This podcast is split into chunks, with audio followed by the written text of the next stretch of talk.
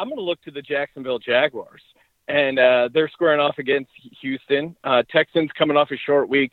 Jaguars getting nine points, and again, this is this just seems like a bit of an overreaction. We saw Gardner Minshew come in. He seemed very competent running that offense. Um, you know, he set Yes, a record for completion percentage, 88%, uh, you know, throwing the rock around. They seem like they were able to move the ball. And yeah, they got their defense struggled with the Kansas City Chiefs, much like uh, a lot of teams in the NFL. And Houston, that was a physical game. And I, I know, I know Deshaun Watson was just playing, you know, just going lights out. He looked like he got banged up. You saw him rubbing his back during Oh, the game. He's a little nicked up. And again, there's always just value in teams that underperform expectations by a, a large margin against the spread and then are getting a big number the following week. And and I I see Jacksonville as one of these situations. I I just don't think Jacksonville is that bad.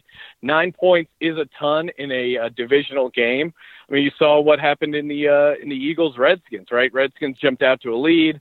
Eagles came all the way back. They were covering the number there until the final play of the game. Uh, so I, I think you could see a similar situation uh, going here for uh, Jacksonville. And Gardner Minshew, uh, you know, most guys aren't playing in the preseason. He actually led all quarterbacks in preseason snaps. So this guy, he's not coming in as cold as you might think. Uh, Texans are on a short week of rest.